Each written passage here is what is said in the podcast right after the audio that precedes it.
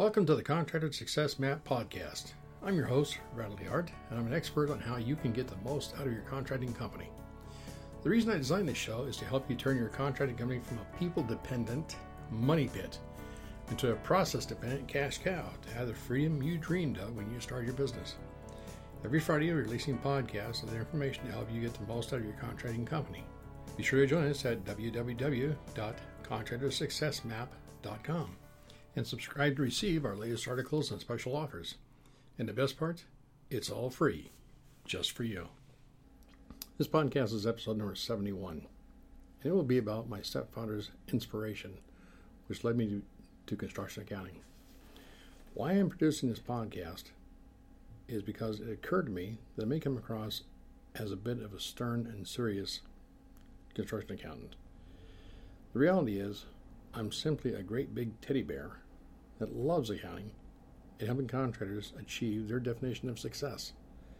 And anyone who has anything to do with the building, remodeling, or maintaining of our homes and businesses.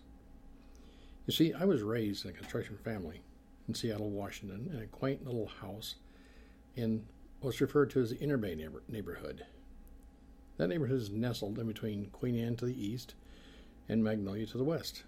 Is also home to a railway switchyard, which means in the 1960s it was a great place for young men to have some character building experiences, as it was a rough and tumble, tough and gritty place to hang out.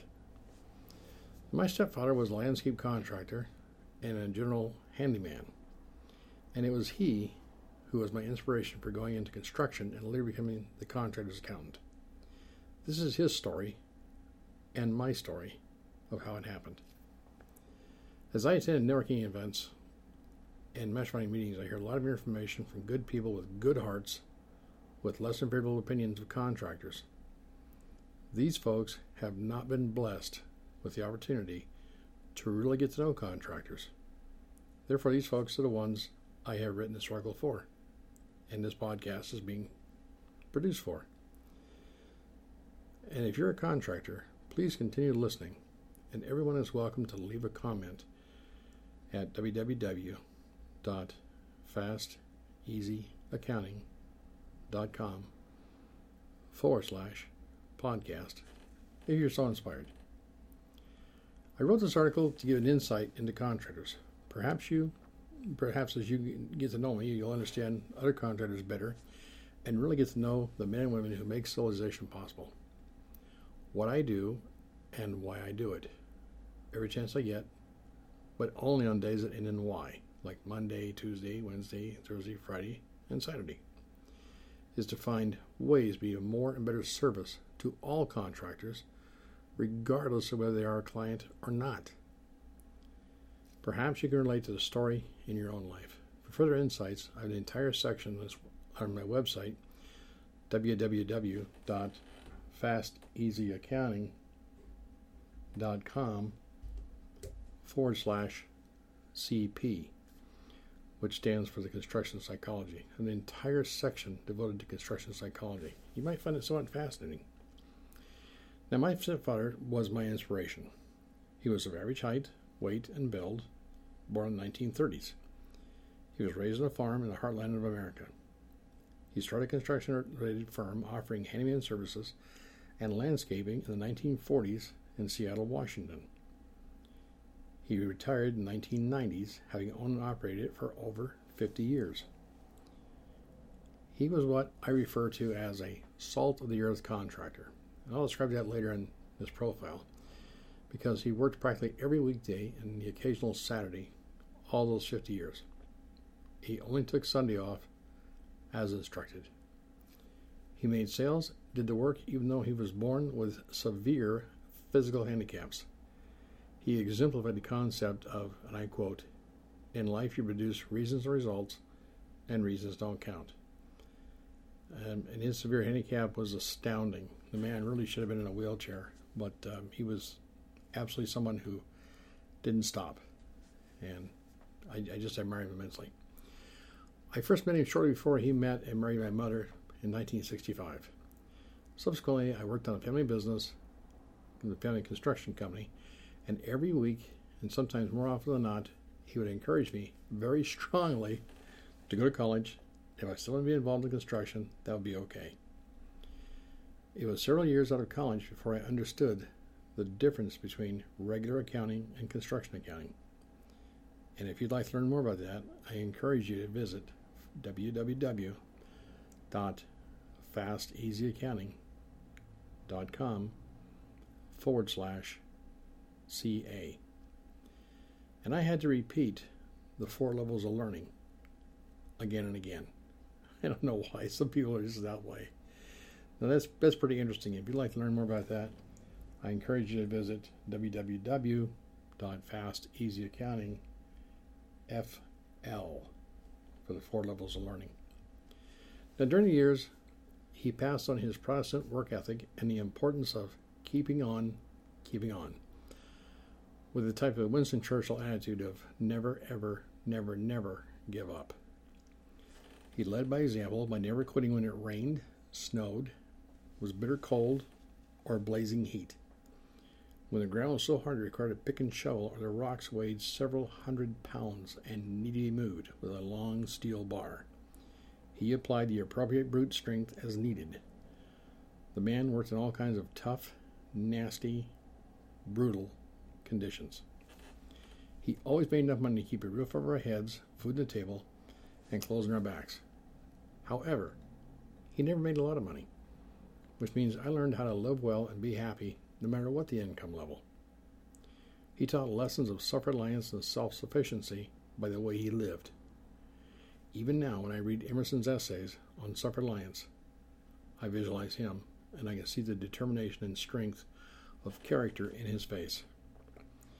Now, his favorite book was called, is called The Basic Instructions Before Leaving Earth, also known as the Holy Bible.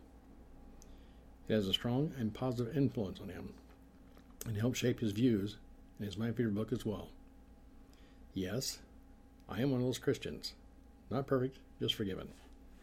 And I do the best I can with what I have. Since I have more than enough work keeping myself on the straight and narrow, you can rest assured I have no interest in influencing your beliefs. For the record, we serve all contractors, regardless of their race, creed, sexual orientation, or religious beliefs, because I strongly believe we need more cooperation and less competition in this world. I take comfort in knowing that in the end, everything will work out. And if something has not worked out, it is not the end. While I was growing up, my stepfather never seemed very smart or bright, and in my arrogant sophomoric opinion, I felt he just didn't get it. However, the universe has a sense of humor, and allows me to continue my education by taking many tests and learning the lessons it has prepared for me. It is very patient and endless in its variety of tests because it allows me to repeat the test until I finally learn the lesson. Then a new test appears and the cycle is repeated endlessly again. Test and learn, test and learn. A wonderful test presented itself, and I met a wonderful young lady, Shari, while attending Queen Anne High School. We graduated in the early 70s and were married a year later. Well, as of today, we are celebrating just over 40 years of marriage. However, it feels like two years because, in so many ways, we're like newlyweds. We just have a lot of fun. We enjoy each other's company. We moved in our first apartment, and the universe presented me with a brand new test, which I named Do I Understand It Yet? The arrogant sophomore in me began to grow up and understand life at a new level, and I reverted to becoming a freshman. That test was simple. Suddenly, I had to provide all the money to keep a roof over our heads, food on our table, and clothes on our backs.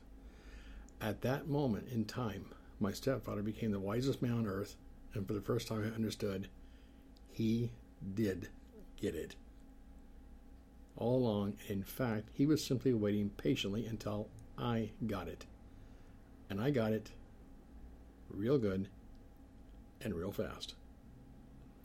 You see, a large part of what shapes my passion for providing consulting and accounting services for contractors is that I have love and respect for my stepfather and how he ran his business.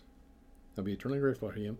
I will be eternally grateful to him for the lessons he passed on by the way he lived his life.